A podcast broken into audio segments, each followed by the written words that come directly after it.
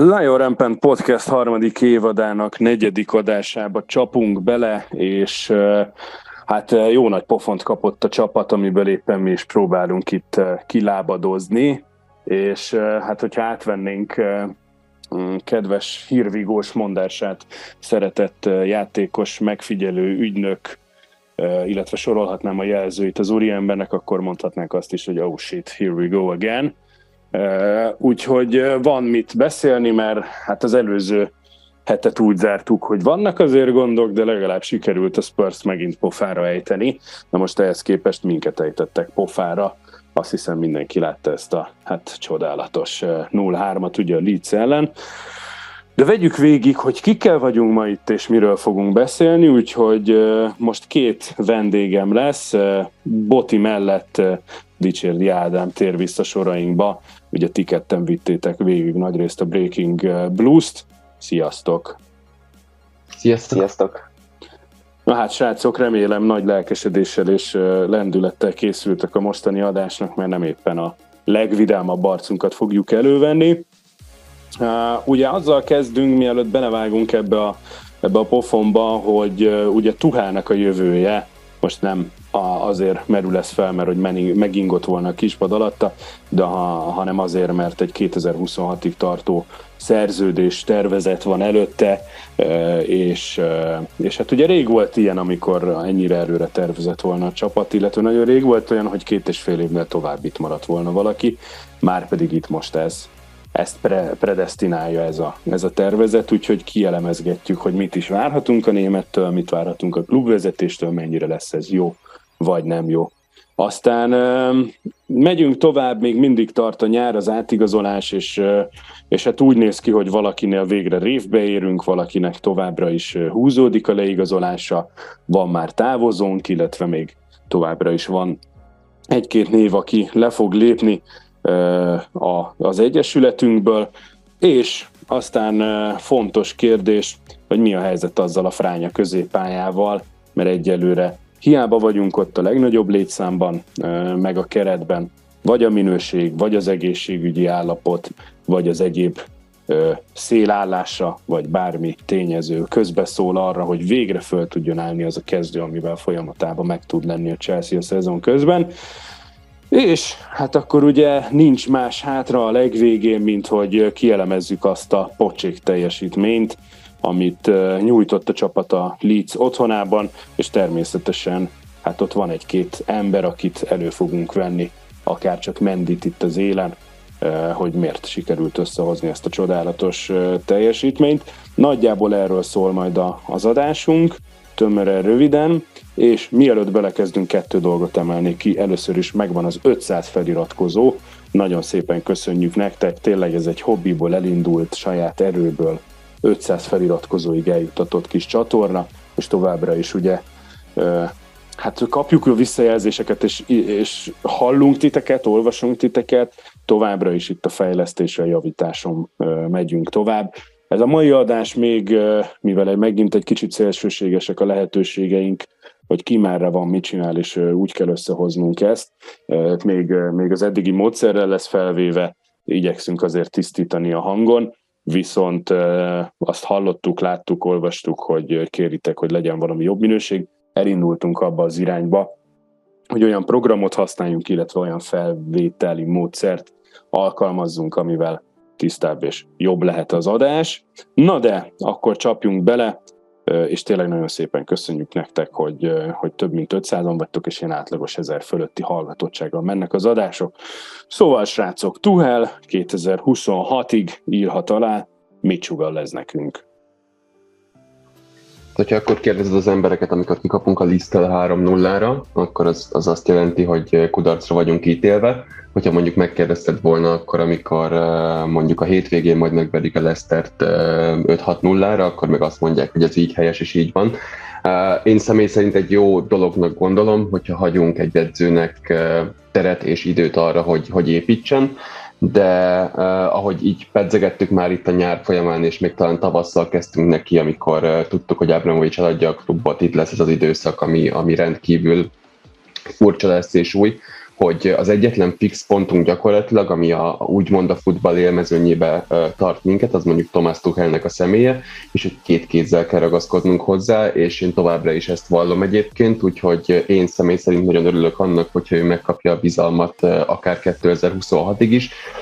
és nyilván ami érdekes lesz az az, hogy hogyan tudja alakítani majd a keretet nem feltétlenül úgy, mint ezen a nyáron, hanem majd amikor egy komplet vezetés és egy futball igazgató áll mondjuk a rendelkezésére, aki, aki segít neki majd az átigazolási piacon, úgyhogy személy szerint én egy nagyon jó döntésnek tartanám meghozná azt a fajta stabilitást a csapatba, amit nyilván nem láttunk már uh, ides tova 20 éve. Tehát, hogy egy edző ekkora bizalmat kapjon.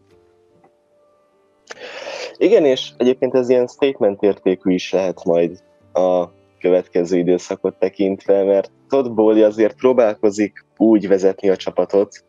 hogy az a szurkolóknak is imponáló legyen. És én azt gondolom, hogy a szurkolók jelentős része is, hát egyrészt ragaszkodik Tuhelhez, még hogyha gyengébb időszakok is vannak, másrészt pedig azon a véleményem van szintén, hogy a Chelsea-nek kéne egyfajta stabilitás. És Toddból is ugye próbálkozik azzal leginkább, hogy, hogy valahogy ennek kedvezhessen, és, és ennek lehet valamelyes majd a leágazása az, hogy Tuchel ugye, mint a Chelsea jövőjének az egyik építője, úgymond, kap egy, hát innentől számítva négy éves szerződést. És igazából ez tényleg egyfajta, egyfajta statement lehet, hogy akkor Todd Bowley ezt most komolyan gondolja. Másrészt pedig ott van az a fajta nézőpont is, hogy a Chelsea-nek talán nagyobb szüksége van Tuchelre, mint Tuchelnek a Chelsea-re, mert Tuchel azért a maga megítélésében továbbra is ott van a legmagasabb polcon, és hogyha a Chelsea-nek most nem tudom, utódot kéne majd választania esetleg, vagy ilyen helyzet állt volna fenn, igen komoly problémák álltak volna elő, mert jobb edzőt ez a csapat nem tudott volna igazából találni szerintem, és ezzel a játékosok is tisztában vannak, és ők is hasonlóan állnak szerintem a szituációhoz. Igen, és bocsánat, szerintem... csak azért azt nem Igen? szabad elfelejteni, ha végignézünk itt a jelenlegi jól csengő nevek közül, tehát akár csak itt a bajnokságon belül, akár az európai porondon nincsen sok aki úgy, aki úgy a top 10-be mondjuk beleférne, és, és hát ezek között ugye Tuhel ott volt korábban is, és ott van a Chelsea-vel, a Chelsea edzőjeként, tehát pláne nagy kincs, hogy van egy ilyen edzőnk. Igen, pontosan, és hogyha most nem tudom, hirtelen váltani kéne edzőt, akkor nem tudnánk egy biztos nevet mondani a következő szezon tekintve. Tehát most mondhatnánk azt, hogy jöhetne a Chelsea élére Pochettino, nem tudom, én azt annyira nem érezném stabilnak. Paris Saint-Germainben is szerintem azért kijött, bár én nem ítélnék meg csak edzőt, csak a, a Paris Saint-Germain teljesítmény alapján, de azért, hát nem tudom, Pochettinóra ez, ez most nem volt éppenséggel egy, egy jó hatást gyakoroló projekt, vagy legalábbis a megítélésére. Vagy hát most ott lehetnének az olyan nevek, mint mondjuk egy, egy Marco Rose például többek között, vagy Graham Potter, akik, akik szerintem kiváló szakemberek, csak még így a legmagasabb szinteken nincsenek bepróbálva. Hát én azt gondolom, hogy mindenképpen a Chelsea-nél ez most egy, egy jó irány, hogyha megpróbálunk stabilitást uh, megcélozni ezzel a csapattal, és hát Todd részéről is ugye, most nem tudom, uh, hiába voltak nem tudom, olyan, olyan ilyen bold prediction hogy akár itt Tuchel is lehet az első edző, akit mondjuk menesztenek. Én ezt azért nem hittem egyébként, mert Bóli tényleg próbál távol maradni az ilyen megosztó dolgoktól. Tehát ő most nagyon próbálkozik egy olyan irányba vinni a maga ö, regnálását, hogy neki ez egy ilyen bemutató év, itt most próbál tényleg többször elmondtuk gesztusokat tenni, és szerintem, szerintem egyáltalán nincs az napirenden, hogy bármi olyan radikálisat meghúzzon, ami mondjuk a Chelsea szurkolókban nem tudom, megütközést keltene, vagy, vagy megosztaná úgymond a szurkolói közösséget. Tehát szerintem ő az ilyen húzásoktól megpróbál távol maradni, és, és ez a, ez a szerződés hosszabbítás Tuchel felé, ez is egy ilyen hasonló próbálkozás, ami szerintem a Chelsea szurkolók többségének nagyon imponálna. Hát csak így érdekességképpen jegyzem meg, Tuhál közeledik egyébként a századik mérkőzéséhez a Chelsea kispadján, ami be fog következni ugye, ugye egy-két héten belül, most mindjárt megnézem majd a sorsolást, de nem is az a legfontosabb, hogy melyik mérkőzésen. Lényeg az, hogy közel kerül a 100-hoz, 60% körül fölött van a győzelmi rátája, amit azért elég kevés edzőnk mondhat el magáról. És azért érdekes ez a százas szám, mert ugye utoljára Antonio Conte volt az, aki eljutott hát összesen 106 mérkőzésig az itt léte alatt. Még előtte meg ugye José Mourinho volt az, aki ugye tudott kétszer is száz mérkőzés felé jutni. Carlo Ancelotti volt még 109 mérkőzéssel, tehát nagyjából ez a 100 körüli Mourinho esetében ez a 130 körüli szám ugye a második itt léte alatt, ami, ami azt jelenti, hogy egy edző ugye itt van sokáig, és aztán vissza kell menni ugye itt az első regnálásáig, tehát lényegében a, az Abramovics a legeleje, ahol ugye Claudio Ranieri uh, egy hiány 200 volt itt nálunk, és akkor ugye José Papa pedig 185-ször, és aztán megint vissza kéne menni nagyon az időben, ahol elmondhatjuk azt, hogy, hogy három-négy évet itt töltött egy Chelsea menedzser a kispadon, tehát ez, ez nálunk mindig is egy ilyen, ilyen nagyon kerékkötő volt, hogy, hogy akár három évnél többet is túléljen egy edző, vagy eljusson ugye itt a századik mérkőzésig, úgyhogy igen, ez egy ilyen nagy vízválasztó lehet az elkövetkezendő időszakra. Még csak annyit, hogy... érdekes ezt, Mondom, Bocs, azért is érdekes ez, hogy, hogy annyiszor beszéltünk erről ugye utólag, például ugye az Ancelotti visszatérve, amikor ugye utána jött, volt egy Vias pár hónap, Nyilván utána a bajnokok ligáját nyertünk, de hányszor mentünk vissza úgy az évekbe gondolatban, hogy mi lett volna, ha ő mondjuk tovább maradhat. Mert például ugye amikor jött itt a, a Di Matteo, Benitez éra, nyilván most ez egy bajnokok ligája és FA Kupa győztes edző volt, és, és imádjuk Di Matteót, de hogy azokban az időszakokban is emlékezzünk vissza, hogy hányszor mondtuk azt, hogy hát kíváncsi vagyok, hogy Ancelotti azért mit csinált volna ezzel a kerettel, mert hogy jóval mutatósabb volt a játék, stb. stb. Tehát, hogy ez egy érdekes puding próbálja az evés nyilván, és most remélhetőleg végre kapunk egy képet arról, hogy hogy is néz ki az, hogyha egy edzőt kapunk mondjuk, hagyunk mondjuk kettőnél több évig dolgozni. Mert ez a két év, ez, ez elég kevés, mert általában a Chelsea-nél mindig van egy ilyen mézes hetek, hónapok időszak, amikor nagyon jól megy, általában azért minden edző kupával távozik tőlünk, aztán van némileg visszaesés, ami szerintem természetes, mert hogyha megnézzük, akkor azért a kluboknak a javánál érezhető volt ez. Tehát ugyanúgy mondjuk a Citynek is voltak azért olyan időszakai, amik rosszabbul sültek el, még hogyha mindig trófeával is zárták az évet, mondjuk a Liverpoolnál például a jelenlegi időszak is akár nevezhető annak. Tehát, hogy sajnos nem lehet egy edzőnek a, regna, egy edzőnek a a, az itt töltött időszaka folyamatosan pozitív és ilyen felfelé ívelő. Vannak itt ilyen lefelé ívelő, meg hullámvölgyes időszakok, de szerintem ez a, ez a stabilitás, ami, ami most jön, ez, ez hosszú távon csak jó dolgokkal járhat a következő évekre. Igen, és meg egyébként ugye ott van az a faktor is, hogy, hogy 2015-ben is próbáltunk ugye már egy edzővel hosszabb távra tervezni. Ugye ott Mourinho 2015. augusztusában kapott egy négy éves hosszabbítást, tehát neki ott 2019-ig élő szerződése volt. Szerintem azt ott a Chelsea komolyan szerette volna, hogy az végül is hosszabb távon kitartson, csak hát ott jött Murinyónak így az összeomlása, ugye jött a nagyon elbaltázott nyári időszak, jött a, az Eva Caneiros botrány, és akkor ott, ott az a, nem tudom, és Mourinho egyébként onnan fel sem állt, szerintem egyébként máig.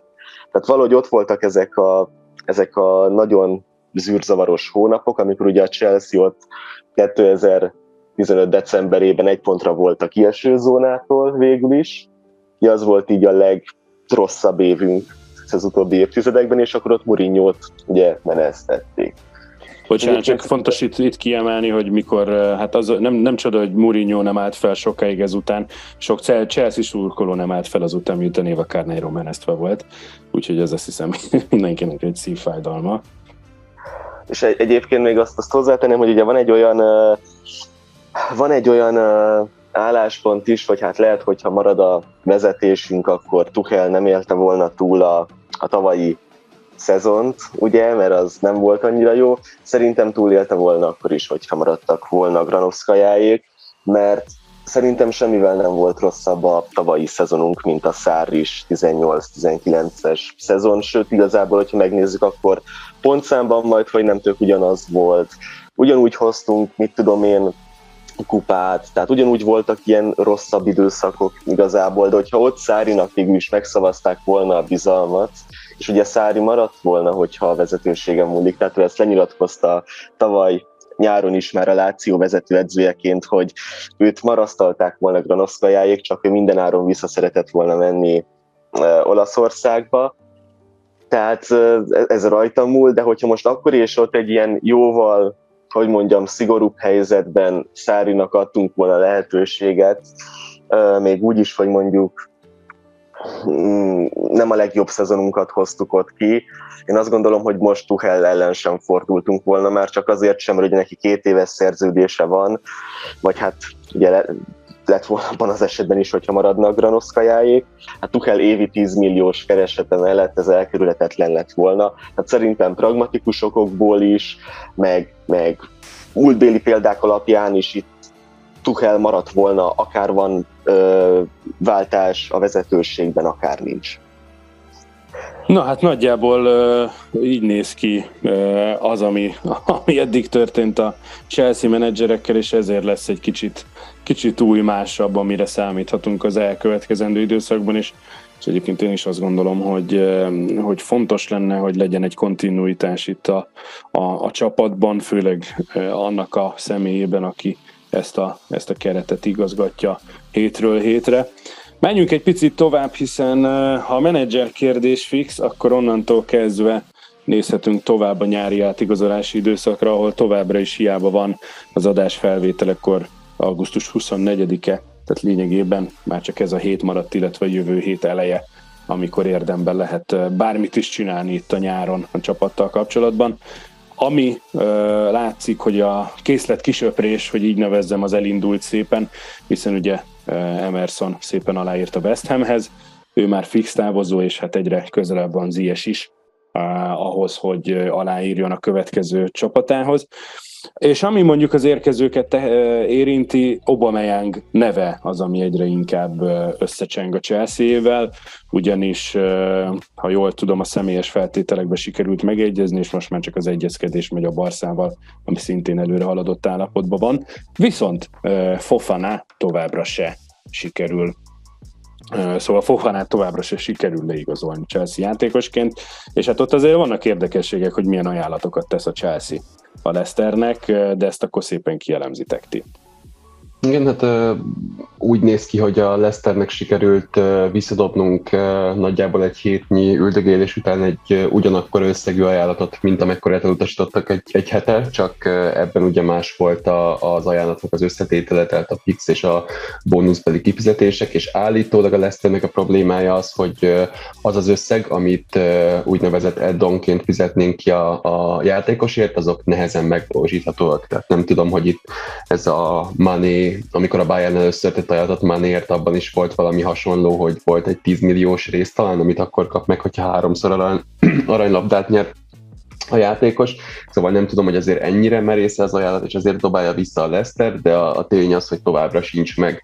a, az egész nyáron átüldözött következő középhátvédünk, aminek számomra azért van eléggé ilyen, ilyen baljós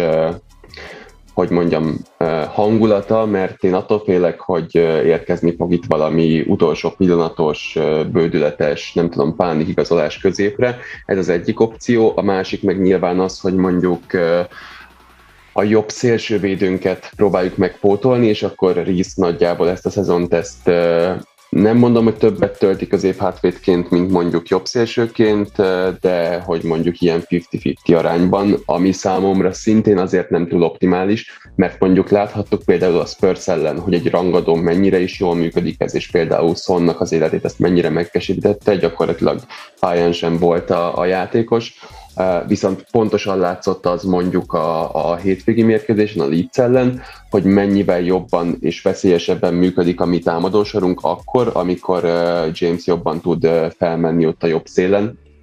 ugye egy kicsit a második fél időben volt főleg jelen a rendeződés, amikor Loftus-Cheek többet, többet ment be középre, és akkor Reese ott a jobb oldalon tudott támadni, mert sajnos az a helyzet, és akkor ezzel egy kicsit kitérek az Aubameyang témára is, hogy gyakorlatilag a leg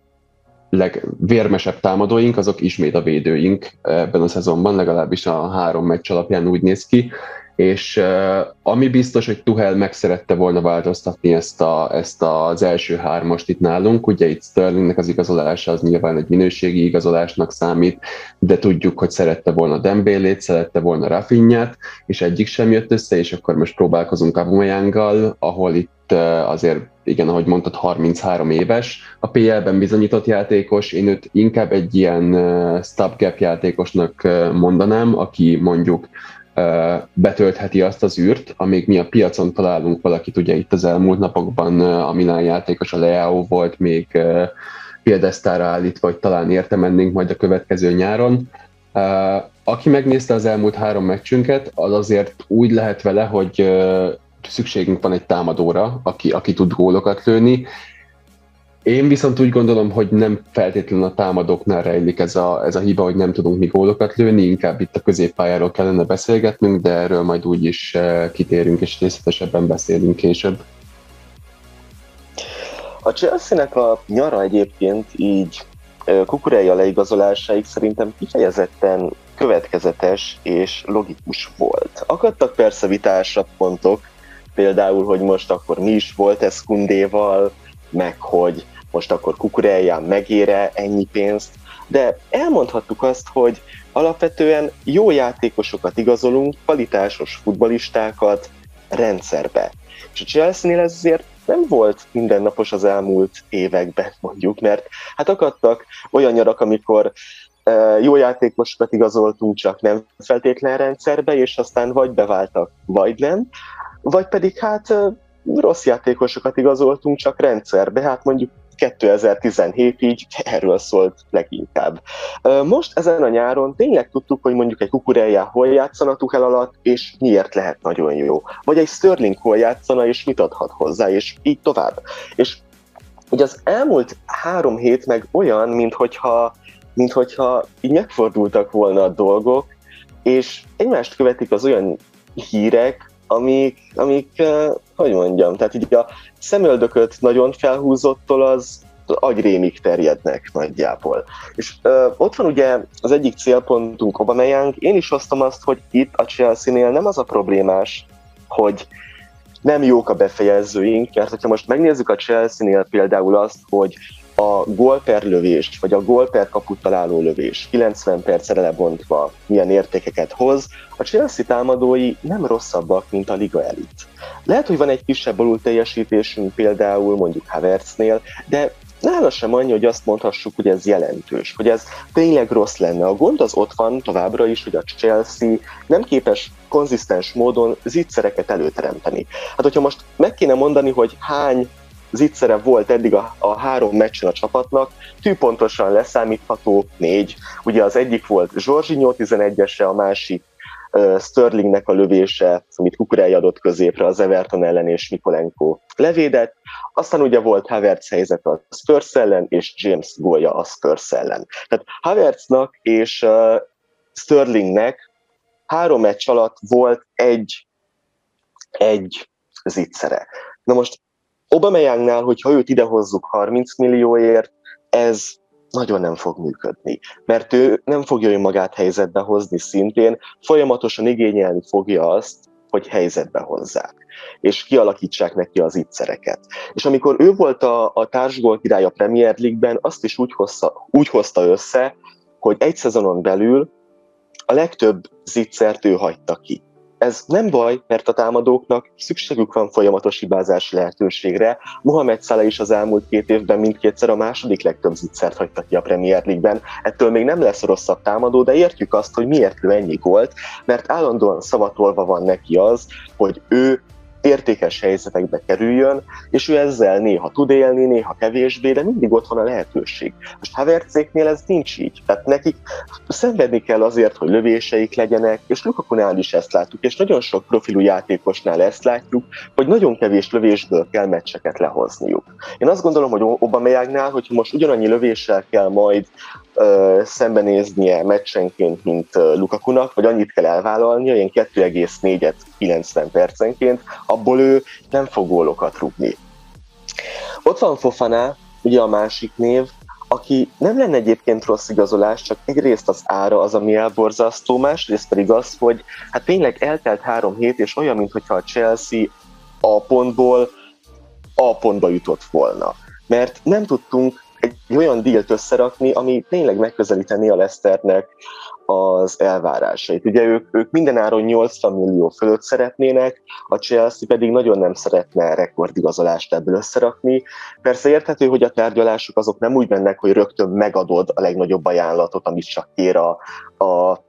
másik csapat, és akkor nincsen alkudozás, meg semmi hasonló tárgyalási uh, metódus, amit bevethetnénk, de amikor ennyire nyerekben van egy csapat, mint a Leicester, hogy ott van egy játékos,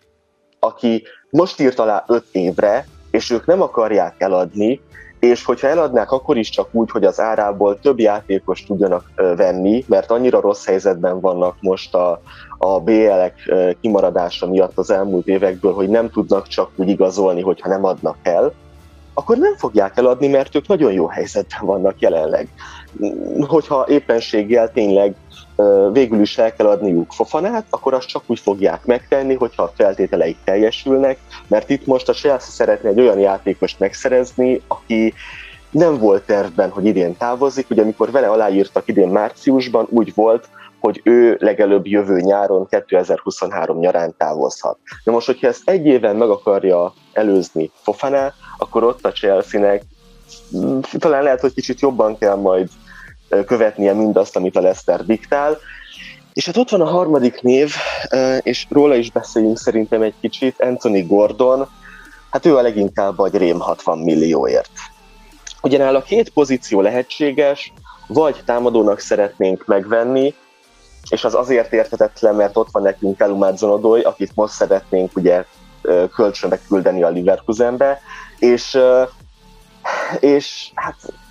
hogyha most támadóként vesszük, Kalum Zonodoy 18 évesen is jobb játékos volt, mint most 21 évesen Anthony Gordon. Egyébként a két játékos között három hónap van, tehát még azt sem mondhatjuk, hogy nem tudom, hogy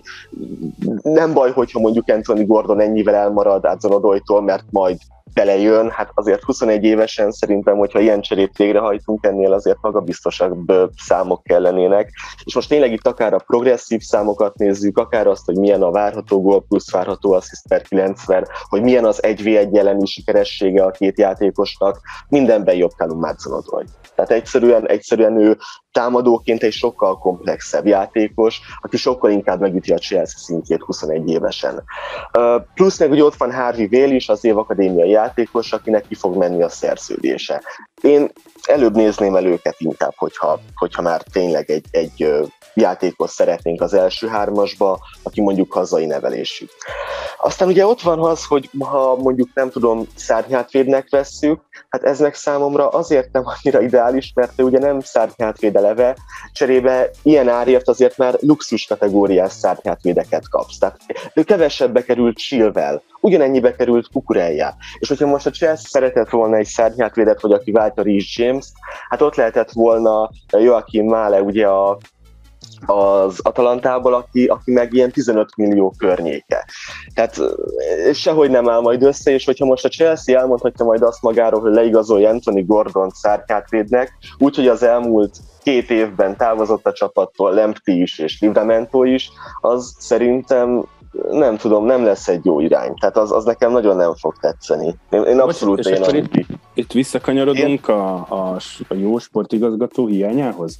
Vagy, vagy mi itt a probléma? Mert, mert oké, okay, az az érdekes az egészben, hogy jó, persze mi fotelszurkolók vagyunk ebből a szempontból, nem látunk bele pontosan, hogy hogy alakul a csapat házatáján, hova mentek még ajánlatok, kik utasították el,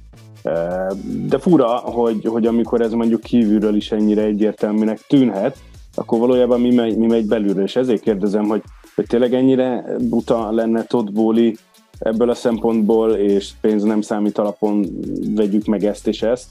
mondjuk egy Gordon esetében, mellette ugye nem akarjuk megadni a kért összeget Fofanáért, és aztán látjuk, hogy lehetett volna igazolni sokkal olcsóbban más játékosokat is, vagy, vagy sokkal több van itt a háttérben, amiről mi nem tudunk.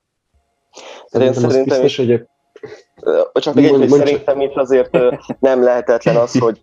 hogy Tomás Tuchelnek a kérése itt érvényesül, és, és itt, itt ő az, aki itt a szakmai döntéseket jelenleg hozza, Todd Bolli pedig ezeket igyekszik úgymond elintézni neki. Tehát én nem hiszem, hogy Todd Bolli az, aki most így elgondolta, hogy neki Anthony Gordon kell, mert nem tudom, mekkora marketing név lenne, és mezek millióit adnánk el az ő nevével, hanem szerintem itt Tuhel gondolkodott úgy, hogy neki igenis kell valaki mondjuk jobb szárnyhátvét posztra, rotációba, mert mondjuk lehet, hogy Reece James stabilabban hátul hátvét lesz, ami hát nem tudom, néha, néha beválik, hogyha most a Real elleni meccset nézem például, ahol azért abszolút az egyik győztes ö, húzásunk az volt, hogy ott, ott Vinicius Junior ellen bedobtuk Reece James, néha meg nagyon nem válik be. Nehéz ez, de szerintem ez, ez abszolút nem független uh, Tucheltől, meg az sem, hogy Aubameyangot szeretnénk. Tehát nyilván szerintem Tuchel itt, itt abszolút szeretne ismételten együtt dolgozni a Gabonival, és, és szerintem ezek mögött ő van. Meg nyilván, hogyha most Tuchelnek akkor a szava van, hogyha ő azt mondja, hogy nem kell Ronaldo, akkor nem jön Ronaldo. Én azt gondolom, hogy itt, itt talán ebben kell keresnünk, hogy itt Tuchel döntött úgy, hogy neki ezek a játékosok kellenek, és aztán kérdéses, hogy hogyan tudná őket használni. Minden esetre ez, ez most így szerintem nem néz ki jól, tehát én nem fűzök majd reményeket, nem tudom, egyikükhöz sem feltétlen. Fofanához talán a legtöbbet, de hát nála meg jelenleg a Chelsea tényleg úgy néz ki, hogy még mindig így kilométerekre van attól, hogy megszerezze. Amúgy abban egyetlen Boti, hogy, hogy biztos vagyok abban, hogy ezeket az igazolásokat idén nyáron biztos, hogy minden egyes igazolás mögött Thomas Tuchel van olyan szempontból, hogyha nem is mondjuk az elsődleges célpontja, de az ámenje az, az ott van rajta. Ami még érdekes lehet, hogy, hogy nem nem véletlenül nem a tulajdonosok tárgyalnak ilyen átigazolásokkor, és nem véletlenül vannak erre a megfelelő szakmai stábok kialakítva, és biztos vagyok benne, hogy, hogy ennek van ráhatása az idei szezonunkra, mert bár ugye le a kalappal Bóli előtt, és tényleg látszik rajta, hogy mindent megtud azért, hogy ebben a kaotikus időszakban is rögtön az első nyáron ígéretéhez híven fejleszteni tudja a csapatot, de biztos vagyok benne, hogy a, a célpontok mérlegelésénél, akár a tárgyalásoknál is teljesen máshogy néznek ki ez a nyár mondjuk, abban az esetben, hogyha ha lenne egy erre megfelelő sportigazgató mondjuk már, már alkalmazva. Aubameyanggal kapcsolatban még egy gondolat, hogy ugye Tuchel együtt dolgozott vele a Dortmundnál, én biztos vagyok benne, hogy ugye mögött is ott van Tuchelnek a, az indítéka, hogy miért is igazoljuk őt le, és kiindulva abból, hogy hogyan teljesítettek nálunk az ex-arzenálosok, azért nem lenne egy katasztrofális igazolás, hogyha tudja folytatni ezt a mintát. Gordonról pedig abszolút abszolút ötletem sincs, tehát hogy erről tényleg meghallgatnám Tukát, hogy, hogy miért, hogyan, mit lát benne, hova tenni. Egy kicsit úgy érzem, hogy az egyetlen kiemelkedő tulajdonsága a játékosnak az az, hogy nagyon tud pressingelni, tehát hogy fut, mint a gép, és ez fix, és egy kicsit úgy látom az utóbbi, bocsánat, időszakban, hogy a Premier League egy ilyen pressingelő liga lett, tehát gyakorlatilag más sem csinálnak a csapatok, csak őrült módon pressingelnek, és ugye mondjuk erre jó példa a Leeds mérkőzés, erre jó példa mondjuk a Brentfordnak a győzelme United ellen, és gyakorlatilag amelyik csapatnak ezzel a pressinggel át tudják játszani a középpályáját, ugye le tudják támadni a védelmét, ott a kicsik pontokat fognak hozni a, a nagy csapatok ellen, és Gordon ebből a szempontból nyilvánvalóan egy ideális igazolás mondjuk, de, de nem hinném, ahogy ti is elmondtátok, hogy mondjuk Callum Hudson ő jobb lenne, vagy ott van Vél, akinek lehetne lehetőséget adni. Nem feltétlenül Gordon ellen vagyok, de Gordon ellen vagyok, igaziból nem tudom, kitáltatok, csak ez a 60 millió font, tehát ennek most azért lenne helye mondjuk. Ilyenkor felmerül az, hogy miért nem mondjuk nyomunk akkor abból a 60 millióból, amit Gordonra áldoznánk, mondjuk bele egy 20-ast még mondjuk a Fofana üzletbe.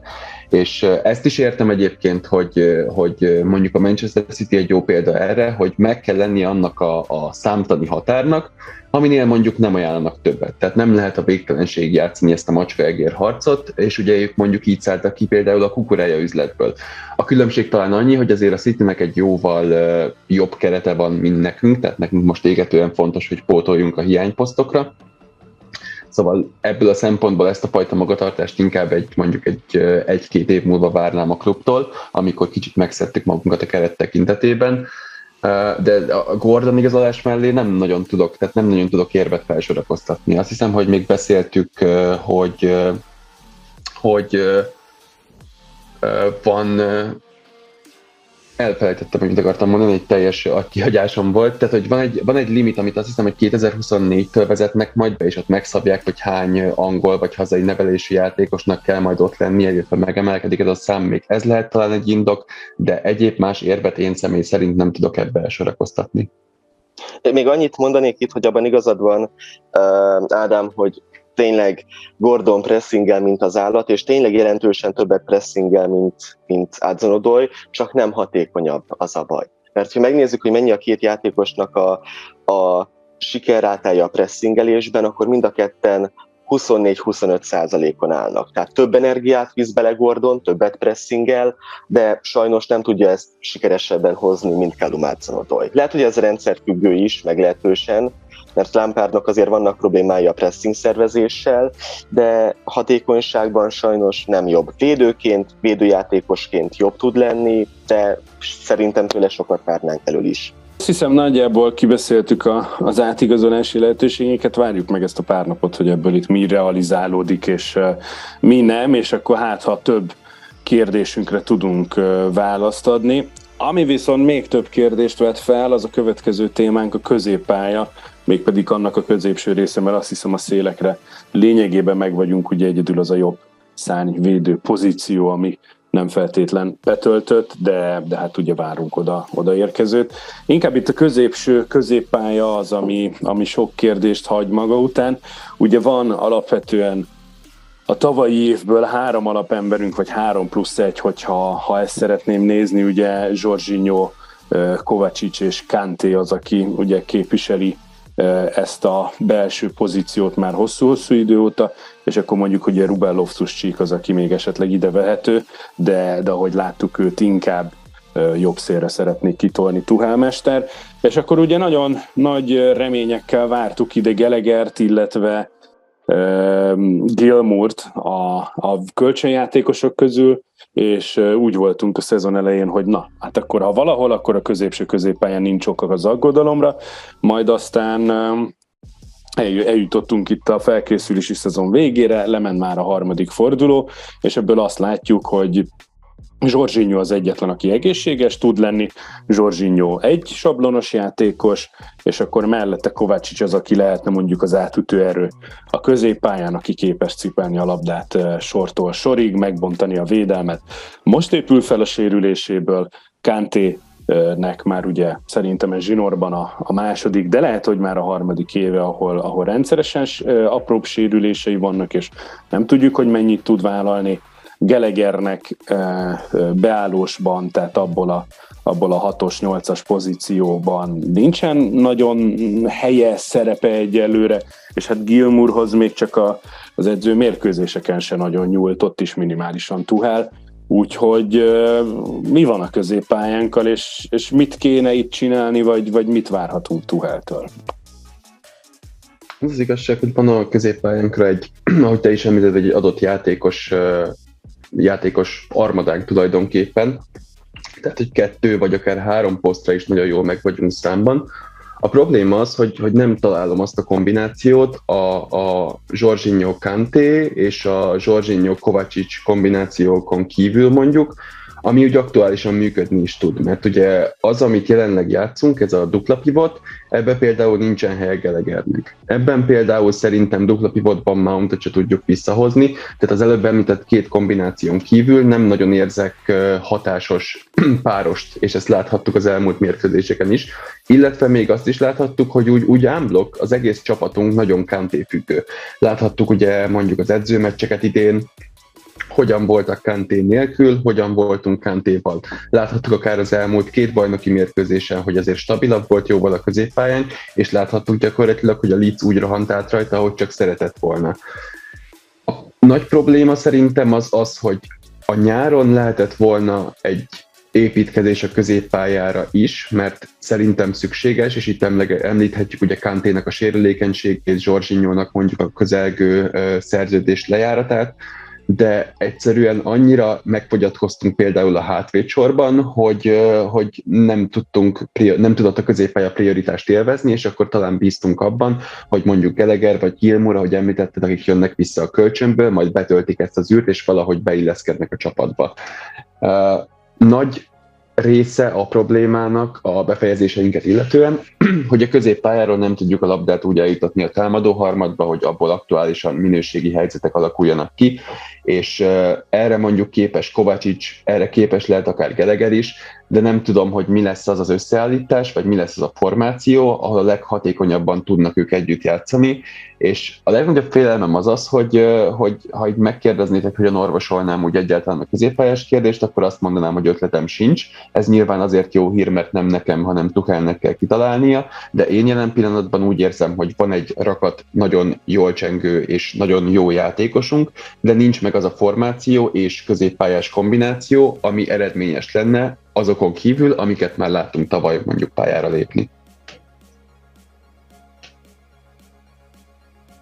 Ilyenkor szokott jönni az, hogy, hogy Boti előmászik, és megmondja, igen, igen, most megoldás. én is szépen csendben én vártam, nagyon vártam. történjen valami, de úgy néz ki, Boti elfelejtette. Itt vagyok, itt vagyok. Nem, valamiért akad, akadozik most az, az adás Rádánnál néha kihagyott a izé. Nekem tökéletesen működött, reméljük, hogy a Jó, felvételnél okay. is működik, úgyhogy akkor nagy levegő Boti, és akkor hajrá. Jó van. Um, igazából az a helyzet, hogy ezért is fura nekem az, amit Tuchel lenyilatkozott így a, így a mérkőzés után, hogy, hogy most nem nagyon keresünk középpályás, mert szerintem, hogyha a Chelsea-nek valahol kellene az, hogy, hogy akár minőségben, akár utódlás szempontjából, de, de valamit csináljunk, akkor ez a középpálya. Van most ugyan egy Kárnicsuk Vemekánk, aki szerintem idén még inkább uh, hát beleszokhat abba, hogy ő a Chelsea játékosa legyen, de, de nem tudom, hogy mennyi eséllyel kapna most Tucheltől 18 évesen meccseket akár. Tehát, hogyha szerintem, nem tudom, itt lenne Saul akkor, akkor lehet, hogy sajnos ő is előbb, előbb kapna meccseket, hogy ezt a nyáron beszéltük, hogy Tuchelnél egy 18 éves játékos még nagyon a kölyök kategóriának számít, ami szerintem ma már a futballban egyáltalán nem igaz, tehát ez több akadémiai játékosunk is bizonyítja, hogy 18 évesen te már bőven kész lehetsz a Premier League-re, sőt akár Liga Elite ö, teljesítményt is hozhatsz de itt mindenképpen kéne szerintem egy középpályás. És ami a problémás az az, hogy, hogy ilyen nincs terítéken most a Chelsea-nél. Tehát minden, mm, hogy mondjam, minden jel arra mutat jelenleg, hogy a Chelsea a mostani állományával fogja végigtolni ezt a szezont, ami, ami annyira nem jó szerintem, mert tényleg itt Jorginho lesz az egyetlen olyan játékosunk, akinek egyébként a sérüléseivel nincsen probléma tehát neki, neki általában ez, ez egy eléggé jó tulajdonsága, hogyha még sérült is, még akkor is többnyire tudja vállalni a játékot. Persze nyilván lehet, hogy azért ennyire nem kéne erőltetni, mint mondjuk többször tettük tavaly, mert azért amikor mondjuk azt a hatalmas hibát elkövette a United ellen, ott is úgy játszott, hogy a hátfájdalmai miatt beinjekciózva, hát nyilván ez, ez az ő játékán is képes rontani, de, de ő még egy olyan játékos, akivel tényleg ki tudjuk bírni a szezont. Rá lehet számítani. Kovacsicsal az a baj, hogy ő tényleg bármikor kieshet egy-egy hónapra, és akkor onnantól fogva nyilván egy másfél hónapot megint várni kell, mire teljesen formába tud lendülni, és szerintem ezt Tukel alatt eddig már háromszor eljátszott a nagyjából, mióta itt van, illetve hát Kanténál ugye mondtad Balázs, hogy neki most már ez a második szezonja, vagy hát igazából ez, ez a harmadik szezonja lehet, amit a sérülések elvisztek. Ugye neki 19-20 volt az első, ahol, ahol nagyon uh, jelentőssé váltak a sérülések, illetve ugye ott volt még 20 21-22 egészen pontosan tavalyi év, ahol szintén elmondhattuk azt, hogy ha Kanté két meccsen játszik, akkor onnantól fogva benne van az, hogy, hogy nem tudom, három hétre kiesik sajnos. Tehát én ezért sem tudom azt hová tenni, hogy most Tuchel ennyire azt mondja, hogy, hogy nem fogunk középpályára igazolni. Szerintem erre szükségünk lenne jelenleg, de inkább lehet, hogy ez egy jel a részéről arra vonatkozóan, hogy, hogy most már totálisan esélytelenné vált például Frankie de Jong, és így módon nem lesz utánpótlás, vagy nem lesz olyan játékos, akit itt és most a helyére bedobnánk rögtön, hanem akkor megpróbáljuk ezt a maradék három játékost, aki így előttünk van megszerezni. Nem értem egyébként, tehát, tehát Anthony Gordonnak az árát nem tudom, simán be lehetne dobni mondjuk egy, egy vállalható középpályásért szerintem. Hogyha most lehet, hogy az akadémián feltétlenül nincs is olyan játékosunk, aki egy az egyben így illeszkedne ide, mert... Annyit, annyit szidjuk már szegény? Anthony Gordont joggal vagy nem joggal, hogy most már tényleg azt várom, hogy leigazoljuk, és aztán nem tudom, aranylabdás legyen két hónapon belül. De, de ez, tény, ez tény Balázs, legyen hogy Anthony Gordon, ha jön, akkor biztos, hogy a legjobb lesz, mert annyi jól csengő igazolásunk volt, akit mindenki annyira várt, meg annyira pozitívan toltunk, de most itt van Gordon, aki, akit mindenki, tehát egytől egyik nem láttam még pozitív véleményt róla hazai vagy nemzetközi Chelsea szurkolói formukon, fix aranylabdás, tehát fix a PL legjobbja, hogyha ide jön. Na mindegy, Mond. Itt, itt az a problémás általában, hogy a Chelsea-nél, hogyha valakit nagyon nem várunk, az lehet, hogy tényleg olyan lesz. Tehát van, amikor így nagyon pofára esünk, és olyan játékos lesz rossz, aki, aki így messiásként volt várva, és amikor meg valakit nagyon nem várunk, mint mondjuk egy Moratát annak idején például, vagy nem tudom, De talán még Kelkepa is. is volt. Hát pofára esés is volt, csak ezt mondom, hogy általában amikor a Chelsea úgy látszik, hogy nagyon mellé nyúl, akkor, akkor azt a Chelsea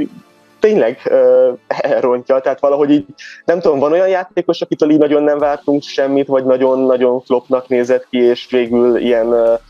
nagyon jó kategóriába mentett? Mm, jó az elmúlt tíz évben azt mondom, hogy Bossingvet tudnám ilyen kategóriának említeni.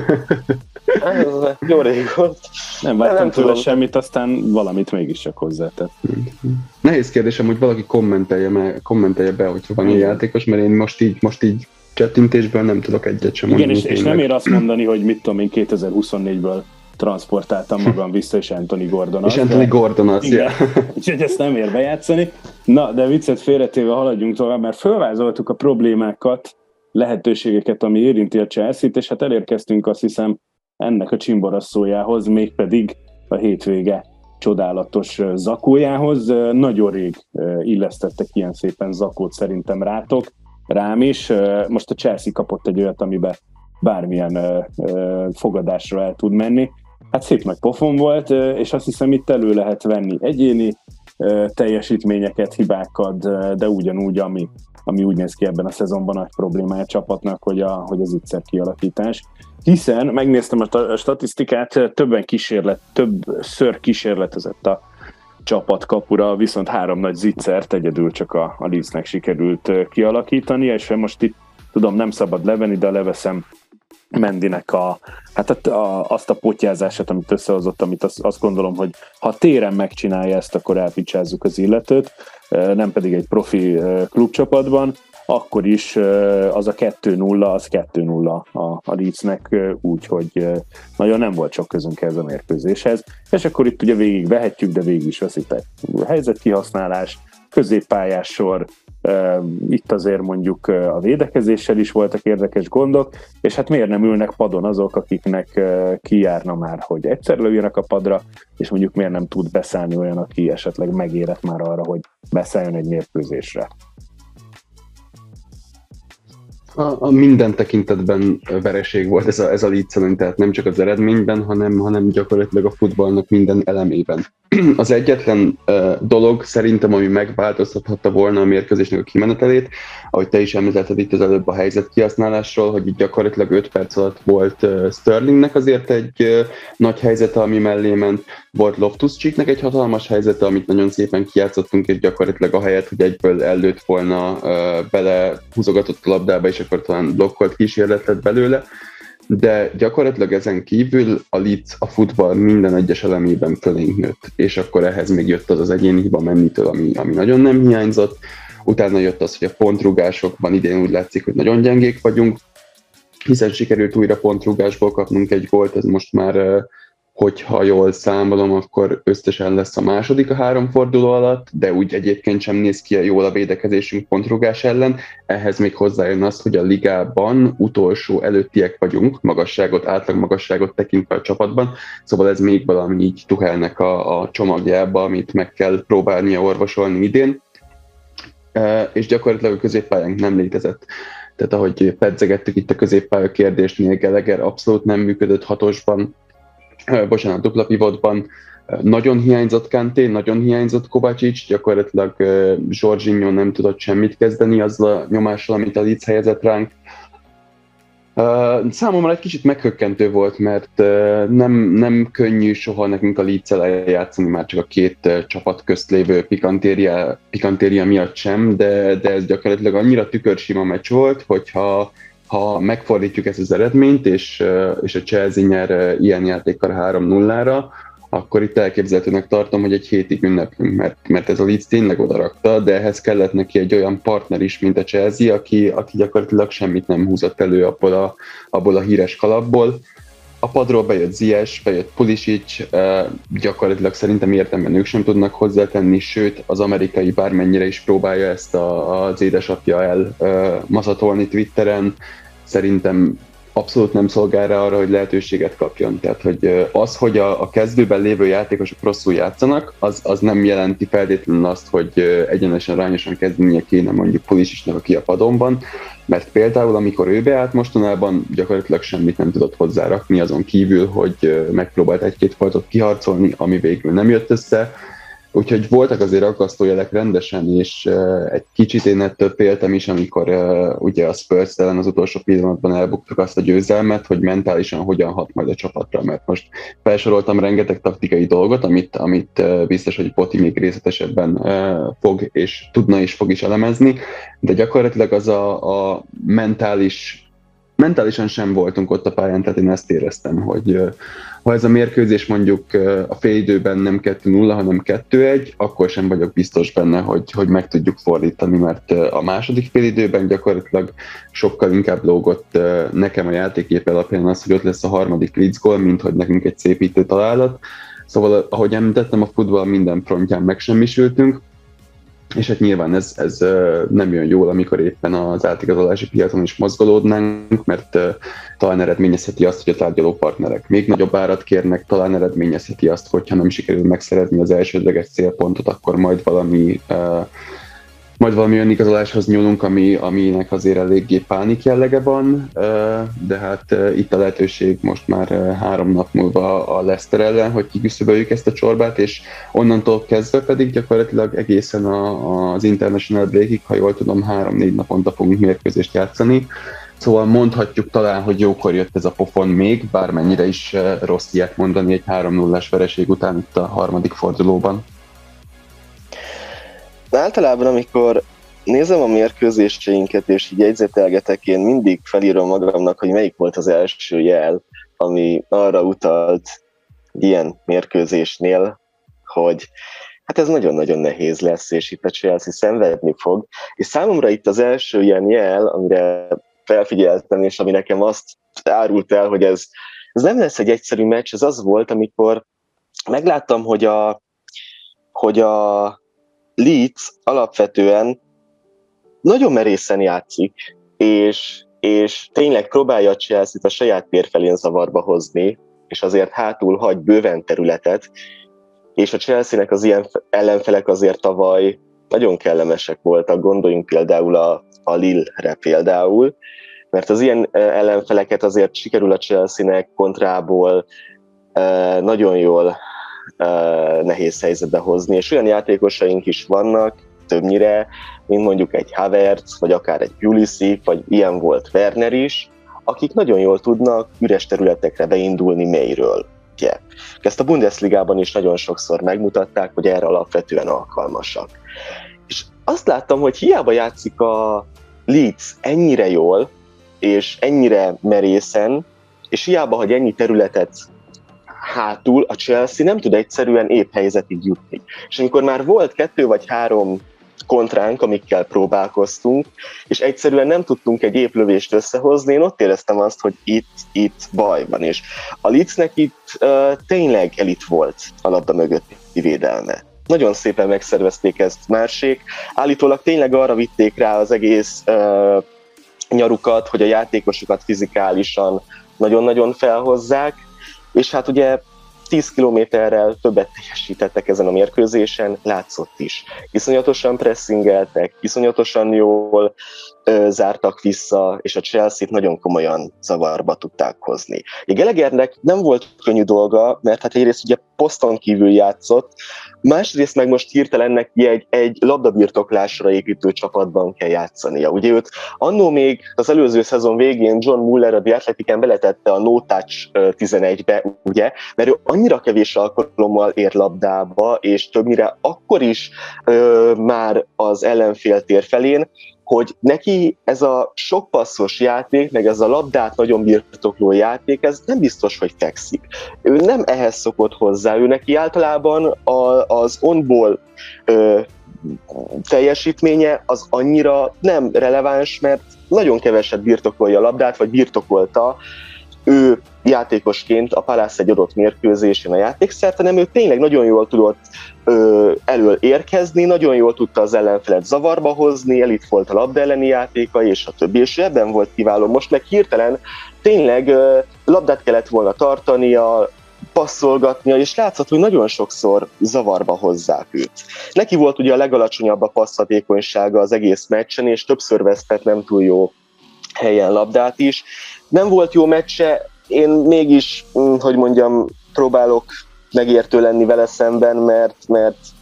hát azért mi is tettünk azért, hogy a meccse, a mérkőzése az ne alakuljon éppenséggel jól.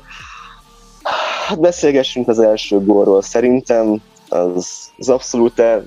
mm, nem tudom. Mendinél ezek a, ezek a hibák most már egyre gyakrabban benne vannak így az elmúlt egy évben. Hát ott volt a West Ham elleni Bovenes szitu, Reál ellen ott volt Benzema, most itt van ez. Én attól tartok, hogy most már tényleg bocsi, arról bocsi, bocsi, beleszólok, Igen? csak hogy annyi, hogy annyi, hogy Mendinél ez, amúgy ezek már rendszeresen ott vannak. Tehát mostanában kezdtünk hát, el ja, elfizetni, de, de az, tehát azért az tény, hogy, és kiemelendő, hogy azért ezeket a, a bizonytalanságokat lehetett már érezni nála, Egyébként én úgy érzem, hogy nem feltétlenül ilyen, hogy mondjam, technikai, tehát inkább olyan, mint hogyha ha balanszban, tehát az, ebben az egyensúlya nem lenne meg Mendinek az ilyen helyzetekben, és, és ebből veszít labdát állandóan. Tehát nem a technikai képességei hiányosak mondjuk, hanem egyszerűen én azt látom, hogy amint mondjuk nála van a labda, és letámadják, nincs meg az a balansz, amit amúgy mondjuk érzel nála egy nem tudom, beadásnál, vagy bármilyen más játékszituációnál. Csak annyi, hogy most elkezdtünk ezekre a hibákra ráfizetni. Igen, egyébként ez benne lehet, meg ugye itt a védelmében annyit elmondanék, hogy hát a Chelsea-nél látványosan próbálunk uh, úgy játszani a kapusokkal, hogy azért ne bikázzák előre a labdát, hogyha lehet, hanem próbálják megerőltetni ezt a hátulról való, labda, hátulról való építkezést és labdajáratást. És ugye itt például hát uh, Rhys Jamesék nem nagyon jelentkeztek passzopciónak Mendinek. Tehát itt ő próbálta tartani a labdát addig, ameddig végre lesz egy opciója, Hát itt azért jobb lett volna szerintem előre bikázni. Igen, pont ezt akartam mondani, hogy megye négyben is azt mondják, hogy ha oké, okay, próbálsz te ügyesen, okosan, de ha nincs lehetőséged, előre kell rúgni a labdát, pedig ha szakad, inkább legyen egy vesztett labda belőle, mint középkezdés. Igen, igen, tehát ez, ez abszolút így Mendi mm, sara volt szerintem. Hát a második gól. Van egy második gólunk, ugye, ami rögzített helyzetből befejelt labda, én ugye megnéztem most, hogy amikor 2020-ban jött Anthony Berry, és, és tényleg rendbeszedte a csapatnak a pontrugásait, kik voltak a legjobban fejelő, a fejpárbajaikat a leghatékonyabban megnyerő játékosaink, ugye ami hát egy vitális pont azért a pontrugásoknál. Ez az öt játékos volt Rüdiger, Zuma, Silva, Christensen, Alonso, és volt még egy plusz egy Demi Abraham. Közülük egyedül egy Szilva van már csak itt. Tehát az elmúlt évekből a legjobban fejelő játékosaink, akik ebben támaszkodhattunk, eltűntek. Itt nem csak az a baj, hogy a Chelsea kerete az kifejezetten alacsony, és ott van tényleg a négy legalacsonyabb keretben a Premier League-ben, hanem az is, hogy a fejpárbajban nem erős játékosaink, azok, azok többnyire megmaradtak és itt vannak, még a fejpárbajban erősebb játékosainkra már nem tudunk számítani. És hogyha például megnézzük, hogy mit hoz mondjuk egy kukurája egy Alonso helyet, nem rossz kukurája feljátéka, nem is olyan jó, mint Alonso. Alonsonak ez egy kifejezetten jó pontja volt, hogy neki, neki bivaj volt a feljátéka. Broja szerintem, aki mondjuk ebben tudna valamit hozzátenni a csapathoz, mert neki is nagyszerű, mindaz, amit a tekintetben a pályán nyújtani tud de hát ő meg ugye nem, nem nagyon játszik most még sérülések miatt, ő most mondjuk még ezen tudna segíteni. De ugye emellett, amit mondtál te is, Ádám, hogy, hogy most már védekezésben iszonyatosan pocsék a Chelsea pontrugásokban, mi szerintem totál igaz, tehát 19-20 óta nem voltunk szerintem mennyire kiszolgáltatottak mm, a játék ezen szegmensében, de hát támadásokban is, hogyha megnézzük, hogy most hogyan próbálunk szabadrugásokból, szögletekből valamilyen helyzetet összerakni, de az Everton ellen 16 szögletünk volt, és egyetlen egy épp helyzetet nem tudtunk azokból összehozni. Így ami menti a dolgot az az, hogy volt ott egy, egy ilyen outswinger kísérlet még a Spurs ellen, amikor ugye a kaputól távolra, vagy a kaputól ellenkező irányba próbálta Kukureja a labdát csavarni, és akkor ott egy kapásból bevágta Kulibali. Hát az, az, az egy nagyszerű gól volt, és azt ott nagyon be is nézte a Spurs, csak hát ezt meg egy kicsit a Spurs ellen, a bekapott második gólunkkal valahogy árnyaltuk, mert az meg iszonyatosan ciki volt. Tehát ahogy ott három játékos tök üresen hagytunk. És amikor ugye elérkeztünk a félidőhöz, én akkor írtam ki Twitterre, hogy itt most az lenne a legjobb, hogy Haspilicuétát beraknánk, James pedig kimenne a szélre, és James tényleg kiment a szélre, csak Aspilicuétát nem cseréltük be, és itt a Chelsea váltott egy négyvédő szisztémára, és iszonyatosan magasan játszottak a fullbackjeink, tehát mind Kukureja, mind James nagyon magasan volt, és ők adták a szélességet, és a harmadik gólt meg szerintem pont abból kaptuk, hogy a széleken nem volt ott egy plusz Aspilicueta, aki biztosított volna. Ugye a James tök üresen be tudott futni a jobb szélen, és középre tudta adni a labdát, ahol Kulibali, aki egyébként nem jó fejjel, elvesztette a fejpárbajt, és benyeltük a harmadik gólunkat. Tehát ott szerintem pont egy ilyen jellegű játékos kellett volna. Persze ezzel nyilván elértük azt, hogy Geleger közelebb helyezkedjen a kapuhoz, és inkább legyen egyfajta hát, jobboldali nyolcas talán, de sajnos azt, hogy nem maradt senki hátul ott James helyén, arra ráfizettünk, és itt Tuchel itt már inkább húzott 19-re lapot szerintem, mint sem mondjuk így abba gondolt volna bele, hogy ez, ez rosszabb lehet. Tényleg megpróbáltuk ezt valahogy, valahogy kockáztatni, hát nem sikerült. Tehát ilyen az, amikor tényleg az ember lapot húz, és, és nem jön össze a számítása. Nem baj, azt gondolom, hogy... Bocs. Igen, van nem mond csak, mond csak. Ja, nem, nem, nem ennyi. Itt, itt én már csak lezártam volna, de ha van még gondolat, nyugodtan. Hát igazából csak ennyi igazából, hogy, hogy és alapvetően ugye Kulibalinál is az a helyzet, hogy meg, megvettük, nagyon jó hátvéd, nagyon számítok rá, de, de fejpárbajokban ő sem fog sokat hozzátenni a csapathoz, kifejezetten nem erőssége. Tehát Fofanát én például ezért is tudnám adni, mert ő legalább feljátékban jó, és lenne egy plusz egy védőnk, akinek ez, ez az erőssége tud lenni. Uh, szükség lenne szerintem ilyen szempontból valakire, aki ezt össze tudja hozni. Mert jó. a Chelsea Na. most pontrugás, jó, ennyi pontrugásokban és, és uh, fejelésekben nagyon nincs toppon. Jó, nem, nem, bocsánat, nem akartam belét folytani a szót. Hát végeztem, végeztem. Csak úgy hangzott, hogy, hogy, hogy vége lesz a monológnak.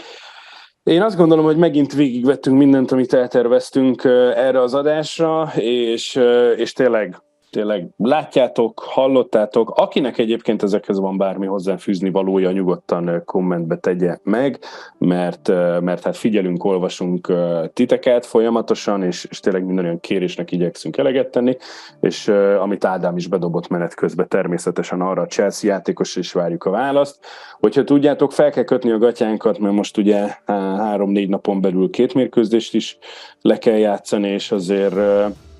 azért ugye ez a sorsolás, ami most jön, itt láttuk, hogy nem, nem, nem mindenkinek fekszik egyelőre. Ez a szezon kezdett köztük a Chelsea-t is beleértve, úgyhogy nagyon oda kell figyelni már most az elején, hogy, hogy ne legyen nagy a lemaradás. A pofon azt gondolom, hogy jókor jött, nem, nincs itt a világ vége, nem kell emiatt szégyenkezni, szomorkodni, össze kell rántani magát a csapatnak, és akkor megint elindulni egy, egy jó szezon felé, és ott lenni a, a top 4-ben. Srácok, nektek nagyon szépen köszönöm a szakértő figyelmet, és akkor jövő héten szerintem megint egy hetes elcsúszással fogunk jönni, és akkor ott kapásból két mérkőzést is kielemezni. Találkozunk legközelebb, sziasztok! Sziasztok! Sziasztok!